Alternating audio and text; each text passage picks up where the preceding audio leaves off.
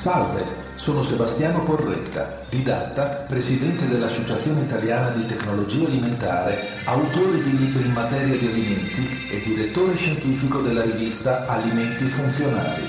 Questo è Il gusto di saperlo, una serie di incontri sul mondo dell'industria alimentare per conoscere le dinamiche di un mondo del quale non solo non possiamo fare a meno, ma che sta delineando in modo indelebile la vita di molte persone. Il gusto di saperlo.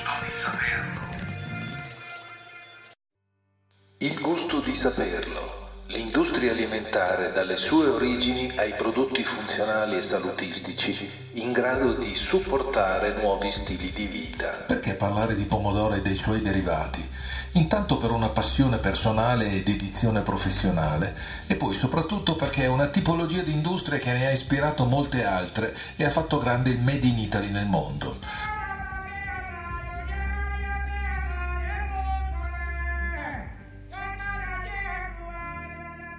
Abbiamo visto in una puntata precedente come la conservazione ermetica degli alimenti rivoluzionò anche l'organizzazione dell'esercito napoleonico, dato che permetteva la lunga durata del cibo in scatola per le truppe e anche un suo più facile trasporto. In Italia l'imprenditore Francesco Cirio aprì a Torino nel 1856 la prima fabbrica di piselli in scatola e nel 1867 presentò i suoi primi prodotti alla Grande Esposizione Universale di Parigi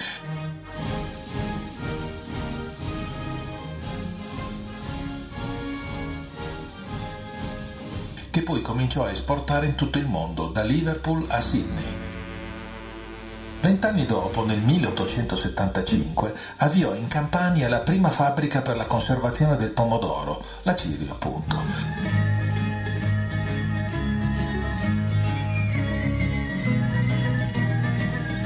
Il grosso dell'industria conserviera comunque si sviluppò a Parma soltanto a partire dal fine Ottocento. Quando la verba la fa bianché, Anasomiglia. Vola il domi e pensa al bene. La trasformazione del pomodoro dalla stagionalità breve in prodotti destinati a durare per l'intero ciclo dell'anno ha origini antiche. Pomodori tagliati ed essiccati al sole o spremuti e concentrati attraverso la cottura a fuoco lento sono testimoniati nelle zone rurali già nel Settecento, ma solo dalla seconda metà dell'Ottocento, parallelamente alla trasformazione della dieta, si è sviluppata un'attività dapprima artigianale e quindi industriale di trasformazione delle conserve vegetali che ha trovato nel territorio parmense un luogo privilegiato di elezione. Il pomodoro, come il mais e la patata, stentò ad affermarsi e quando ciò avvenne fu soprattutto in forme note, riconosciute e riconoscibili. Dapprima si usò friggerlo in padella come i funghi e le melanzane, ma l'evento decisivo che ne segnò il lancio fu la sua trasformazione in salsa di accompagnamento, utilizzata già dal XVII secolo con le carni e i pesci e nel XIX secolo in Italia sulla pasta e fu il successo che conosciamo. Il pomodoro in questo modo fu adattato a una fisionomia tipica della tradizione europea. Fin dal Medioevo i trattati di cucina dedicano amplissimo spazio alla preparazione delle salse, indispensabile accompagnamento di tutti i piatti, soprattutto, ma non solo, di carne e pesce.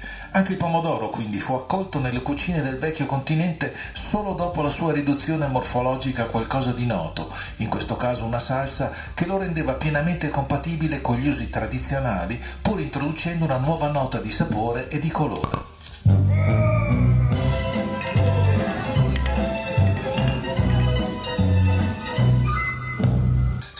Di un'attività che rappresenta in toto la tipica industria alimentare nella sua completezza e innovazione, dalla selezione delle materie prime alla trasformazione industriale condotta in modo del tutto rispettosa delle stesse. Forse non tutti sanno che a differenza di quanto condotto a livello domestico, le industrie lavorano a temperature di ebollizione ridotta, cioè fanno evaporare l'acqua non a 100 gradi come faremmo tutti noi a casa, ma a 40, 45, 50 gradi, ovviamente a pressione ridotta sotto vuoto e questo per salvaguardare tutte le proprietà nutritive, dalle vitamine ai profumi. A proposito, la prossima volta che vi fate le conserve in casa, pensateci. Poi del pomodoro non si butta via nulla. Dai semi di scarto, fin dal dopoguerra, si estraeva un olio molto profumato e di un bel colore giallognolo, anche se a dire il vero una volta si utilizzava per tagliare l'olio d'oliva, mentre dalle bucce, oltre a mangimi o biogas, si potrebbe estrarre ancora il colorante licopene, Licopene. che per inciso costa circa 200 milioni al chilogrammo liofilizzato.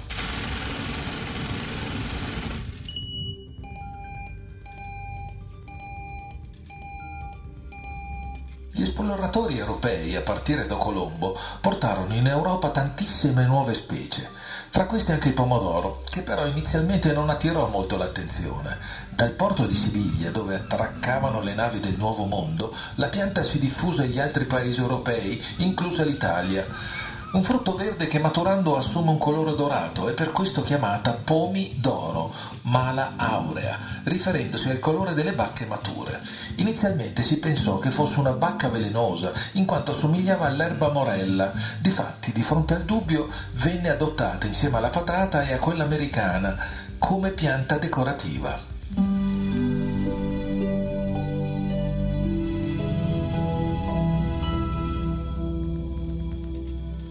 Pomodori sono rossi perché contengono alte percentuali di licopene, appunto. Il licopene è un carotenoide responsabile del colore rosso di molta frutta e verdura.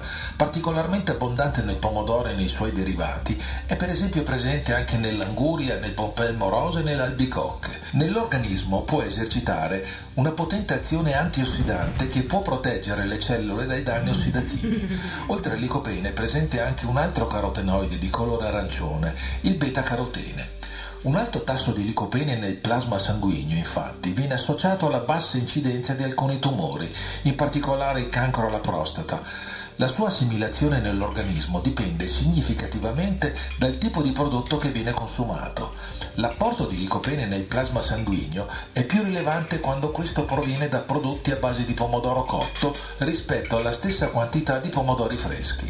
Nello stesso modo la disponibilità di licopene nel succo di pomodoro lavorato a caldo è superiore a quella del succo di pomodoro fresco. Ultimamente sono diventati popolari le varietà di pomodoro blu o viola. I pigmenti interessati in questo caso sono gli antociani, tra i più importanti gruppi di pigmenti presenti nei vegetali e si ritrovano nei fiori, nei frutti, così come negli arbusti e nelle foglie autunnali. Anche se non esistono a livello commerciale, i pomodori sono stati tra i primi a sperimentare la modificazione genetica, in particolare per ottenere dei frutti che potessero esprimere una maggiore consistenza sia nei frutti stessi che soprattutto nei trasformati. Il pomodoro è uno degli alimenti, ingredienti, più conosciuti in Europa, in parte grazie proprio alla sua versatilità e alla capacità di associarsi a numerosi altri alimenti, quali il formaggio, le uova, la carne e una grande varietà di erbe aromatiche. Forse non tutti lo sanno. La pressoché totale quantità di semi per la coltivazione dei pomodori destinati alla trasformazione industriale è ibrida, come tanti altri sviluppati dalla ricerca scientifica delle aziende sementieri negli ultimi decenni. Questo significa che ogni anno gli agricoltori devono ricomprare i semi ibridi registrati per non perdere le caratteristiche agronomiche desiderate. Anzi, ormai gli agricoltori comprano direttamente le piantine dal vivaio, visto il costo delle sementi. L'origine estera dei semi non è un'eccezione nel panorama agroalimentare italiano. Sfogliando il catalogo delle varietà vegetali registrate nell'Unione Europea, si scopre che molti altri prodotti italiani derivano da semi registrati da aziende straniere. In passato erano gli agricoltori stessi a creare nuove varietà, selezionando e incrociando i migliori esemplari trovati nei campi, magari derivanti da mutazioni casuali. Oggi per produrre una nuova varietà agricola servono molti anni, a volte decenni, di investimenti e ricerca scientifica, biotecnologica e avanzata.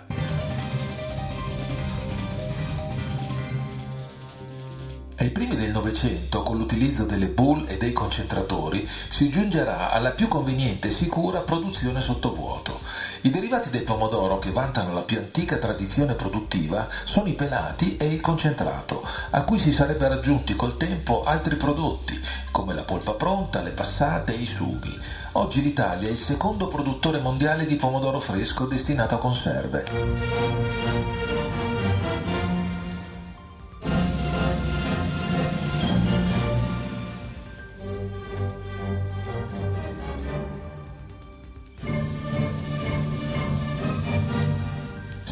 Di una filiera che fattura circa 4 miliardi di euro.